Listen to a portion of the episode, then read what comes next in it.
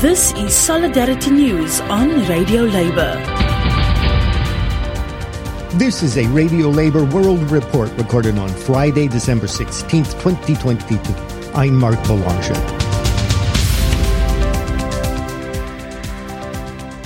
In the report this week, hundreds of thousands of workers in the United Kingdom went on strike this week and are planning more strikes. The General Secretary of the International Trade Union Confederation has stepped down from his post in the midst of a police inquiry into bribery. The LabourStart report about union events and singing. Hold that line, hold that line, sisters, brothers, never we can stand and hold that picket line. Hold that line, hold that line. Sisters, brothers, never we can stand and hold that picket line. This is Radio Labour. Hundreds of thousands of workers in the United Kingdom are fed up with real cuts to their wages because of inflation and government austerity programs. This week, 100,000 nurses, 115,000 postal employees, 100,000 education workers, 40,000 rail workers have taken strike action. More workers, such as 150,000 civil servants, have voted to strike. That adds up to half a million workers on strike or planning a strike in December. And there are many other strikes being planned. In any other country, this would be called a workers' uprising. One of the unions which went on strike this week and is planning more is the Royal College of Nursing, the RCN, which is the UK's largest nursing union. The strike affected England, Wales, and Northern Ireland. It is the largest strike in the RCN's 106 year history. Pat Cullen is the General Secretary of the RCN. Our nursing staff are on the breadline. They're not able to afford their bills. There, some of them aren't even able to afford travel to get to their work, for goodness sake. Of course, there are many other terms and conditions we would like uh, this government to sort out for our nurses. Absolutely. But pay is fundamental if we are going to try and keep the nurses we've got in the health service and try and recruit more in. 50,000 vacancies in this country. I said we'd get round a table and talk about this. The meeting that I had with um, Steve Barclay a few days back. And once again, brought into a room and told, you can talk about anything you wish to talk to me about, but we will not be talking about pay. And until I can get into a room and talk about pay to the ministers, then I'm afraid I'm not going to negotiate for the hundreds of thousands of nurses that will be on picket lines. They owe those nurses um, everything to get into a room and start to talk about pay. Surely to goodness, that's the only respectful thing they could do at this stage. Instead, instead of what they're doing, they are allowing those hundreds of thousands of nurses to actually go onto picket lines and stand out in the cold when they want to be inside looking after their patients. We had an opportunity to stop the spin and start to speak a few days ago. I was very optimistic going to that meeting, hoping that at least we would have some sense shown um, and then we could actually have stopped the strike. But in fact, that was never going to be on the cards for this government. They brought us into a room, they marched us up to the top of the hill again, and they abandoned our nursing staff. And you cannot ignore their voices. You absolutely cannot. They're not asking for, as I keep saying, their pockets to be lined with gold. They're wanting a decent, decent wage. That isn't, they are entitled to a decent wage. And if we are going to try and address the issues within our health service, we need to retain our nurses that we've got in the health service, those nurses that, that are not able to get their annual leave. They're not able, they're working every hour that's available to them to keep the health service going they should do the decent thing and get into a room and negotiate with me. I've also said if they find that that maybe isn't isn't suitable for them, that we will do it through conciliation. I don't think that's very much for our profession to ask, and I don't think that any minister should suggest or ask that we would negotiate on airwaves and not give us the respect and get into a room with us. Our waiting lists are at 7.2 million people in this country waiting year on year on waiting lists, languishing on waiting lists. And why are they? Because we haven't got the nurses to be able to care and treat those patients.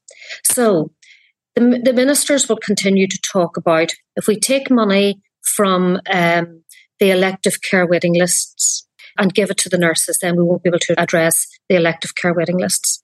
but you'll address no waiting lists if you do not have the nursing staff to actually care and treat those patients. They're actually one of the same thing.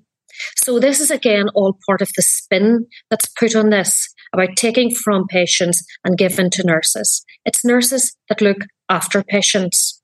Uh, and without nursing staff, patients in this country are getting a pretty raw deal, sitting on waiting list year after year, when their treatments should be given to them at a time when they require them. And then they can get on and live their fruitful and normal lives and, and continue to tr- contribute to society. When in fact, because of the ill health and the increases in their ill health and their chronic conditions, they can't do that.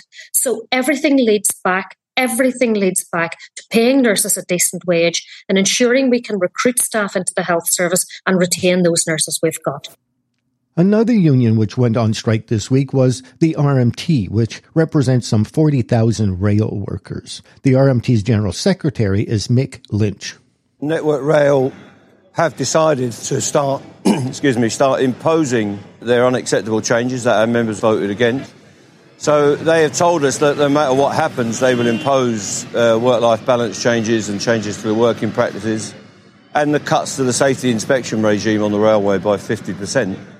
So we had to respond to that. So the additional strike action that we're putting on is during the Christmas shutdown, as, as uh, from Christmas Eve the railway shuts down for engineering works.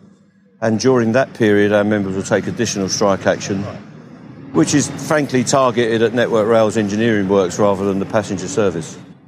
Network Rail are bringing a series of changes on a, what they call a modernising maintenance programme. That involves cutting 50% of maintenance scheduled tasks. They will cut the safety regime and the inspection regime by 50%. They want to move our members to a far greater level of unsocial hours, so Saturday nights, weekend work, midweek nights. They're seeking to change their competency uh, levels. They want them to work outside their current skills. For many of our members in Network Rail, pay is secondary to the changes to their working lives and the fact that they probably won't see their families at the levels that they're used to, and the, un- the unsocial hours element is very important to them. On the train operating companies, they want to shut every booking office in Britain. They want to bring in driver only operation and many other changes to our people's terms and conditions that are not acceptable at this stage, all at a cut price way below inflation uh, pay increase. The strike action we're taking at Christmas is during the Christmas close down where there will be no passenger services running after the evening of December the 24th. So that does not impact on Christmas because the railway is closed down from the 25th to the 26th into the 27th. And that's when we're taking the action this week's action was given with three weeks' notice, well in advance, so that we could get negotiations going. And we haven't actually had strike action for eight weeks. So there's been plenty of time for the companies to put proposals that may be acceptable. And our members have, ex- have rejected those proposals on Network Rail on a turnout of 83%. Six, two thirds of them voted against the proposals. So we have to move this dispute forward. I have no intention of spoiling people's Christmas the government is, is contributing to that, that spoiling of people's Christmas because they've brought these strikes on by stopping the companies from making suitable proposals. And we'll have to keep this dispute going until we get a reasonable settlement and a reasonable set of proposals that our members want to accept. We've still got plenty of time before the Christmas Eve strikes. If Andrew Haines and the train operating companies, Huw Merriman, the rail minister, and uh, Mark Harper, the Secretary of State, want to come to me with a set of serious proposals to improve their offer so that we can get a settlement to the dispute. We'll come over and see them as soon as possible. And when our members decide that they want to accept it, that's when the dispute will be finished. In other news, the General Secretary of the International Trade Union Confederation, Luca Visentini, stepped down from his post on December 14th, pending a special meeting of the Confederation's General Council. The ITUC is the body which represents national union centers such as the Ghana Trades Union Congress and the AFL-CIO in the United States. Mr. Visentini stepping down from his post comes after he was questioned by police in Belgium about a bribery case involving Qatar and four people, including a vice president of the EU Parliament. The four remain in jail. Mr. Visentini was questioned by the police but released. He said he had answered all the questions put to him and is innocent of any wrongdoing. Any form of corruption, he said, is unacceptable. The ITUC's 85 member General Council, which includes representatives from ITUC affiliates around the world, is the supreme governing body of the Confederation between its world congresses. It will meet on December 21st to discuss the matter. In the interim, Deputy General Secretary Owen Tudor, re-elected at the ITUC's Congress in Melbourne last month, will fulfill the functions of the General Secretary. Here with his report about union events is LabourStart correspondent Derek Blackadder. This week, our top stories section included links to coverage of the questioning by Belgian authorities of the International Trade Union Confederation's new General Secretary, demands for the release of an hospitality workers union leader after her arrest by Cambodian police, and of course, we had a considerable number of stories about the massive wave of wage strikes that are sweeping Britain. We also carried news of coming solidarity demos in support of persecuted trade unionists in Belarus, the Dutch government's commitment to safer workplaces after years of campaigning by unions there, and the position of Peruvian unions on the political chaos in that country. And this week, our volunteers continued to track wage strikes around the world and the special characteristics those struggles have taken in healthcare, where the problems posed by inflation are compounded by the effects of three years of the pandemic. On our Working Women page this week, you'll find news about the International Federation of Journalists led campaign to change the way women are represented in reporting on politics in Europe, a renewed push for gender pay equity by the Nurses Union in New Zealand, and yet more denunciations of the Iranian regime by global unions. We also had coverage of the dismal conditions for women workers on Australian construction sites where they lack even the most basic sanitary facilities. A small sample of the stories appearing on our health and safety page in Newswire this week included the very good news that the historic Bangladesh Accord on Garment Worker Safety is being extended to include Pakistan, how Canadian workers who have been injured at work are organizing for better benefits and for basic respect from employers and government, and why the fight against asbestos is continuing in Europe. Our current photo of the week is of Irish retail workers, members of Mandate, as they continue their push for a wage increase that matches the rate of inflation. This is Derek Blackadder from LabourStart, reporting for Radio Labour. Now here is Robin Roberts with Hold That Line. Hold that line.